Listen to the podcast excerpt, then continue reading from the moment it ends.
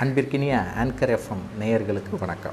இப்போது ஏழாம் வகுப்பு பாடத்தில் தமிழ்நாடு அரசு பாடநூல். அதில் எங்கள் தமிழ் இயல் ஒன்று. அந்த பாடத்தை அந்த பாட்டை பார்க்கலாமா? நாமக்கல் கவிஞர் அவர்கள் வே. ராமலிங் எழுதிய இந்த பாடல் ஏழாம் வகுப்பிற்கான ஒரு பாடமாக அமைக்கப்பட்டுள்ளது. இந்த பாடத்திற்கு முன் நுழையும் முன்பாக உலக மொழிகளில் தொன்மையானது நம் தமிழ் மொழி. அது மென்மையும் இனிமையும் வளமையும் உடையது. வாழ்வுக்கு தேவையான அன்பையும் அறத்தையும் கூறுவது. காலச்சூழலுக்கு ஏற்ப மாற்றங்களை ஏற்று என்றும் இளமையோடு திகழ்வது. அத்தகு தமிழ் மொழியின் சிறப்பை நாமக்கல் கவிஞரின் பாடல் மூலம் நாம் அறியலாம்.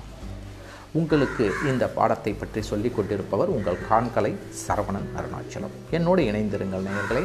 இப்போது இந்த எங்கள் தமிழ் என்கின்ற இயல் ஒன்றில் முதல் பாடமாக இருக்கக்கூடிய இந்த பாடல் இயற்றிய அந்த பா ஆசிரியரை பற்றி நாம் கொஞ்சம் தெரிந்து கொள்ளலாம். நாமக்கல் கவிஞர் வே. ராமலிங்கனார். இப்பாடலின் ஆசிரியரை நாமக்கல் கவிஞர் என்றும் இவர் தமிழறிஞர் கவிஞர் விடுதலை போராட்ட வீரர் என பன்முக தன்மை கொண்டவர்.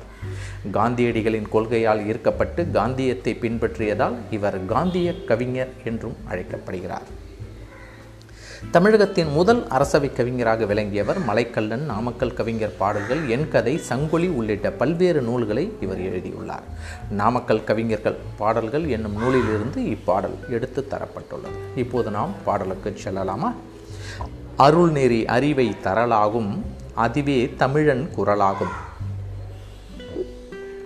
பொருள் பெற யாரையும் புகழாது போற்றாதாரையும் இகழாது.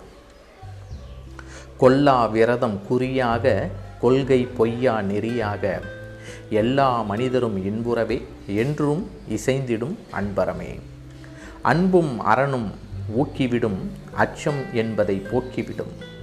இன்பம் பொழிகிற வானொலியாம் எங்கள் தமிழனும் தேன்மொழியாம் என்று நாமக்கல் கவிஞர் அவர்கள் இங்கே அழகாக தமிழ் மொழிக்கு ஒரு வாழ்த்தாக அதனுடைய சிறப்புகளை சொல்லும் விதத்தில் இருக்கிறார்.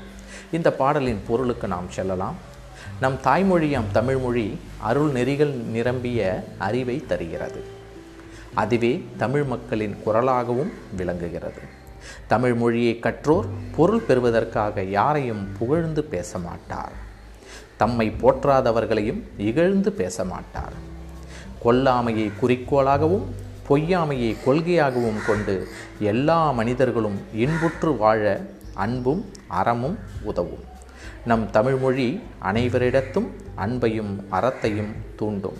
அஃது அச்சத்தை போக்கி இன்பம் தரும். எங்கள் தமிழ்மொழி தேன் போன்ற மொழி ஆகும். நன்றி. இப்போது அடுத்த ஒரு பாடத்தில் உங்களை சந்திக்கிறேன். உங்களுக்கு வணக்கம் கூறி விடைபெறுவது உங்கள் காண்களை சரவணன் அருணாச்சலம்.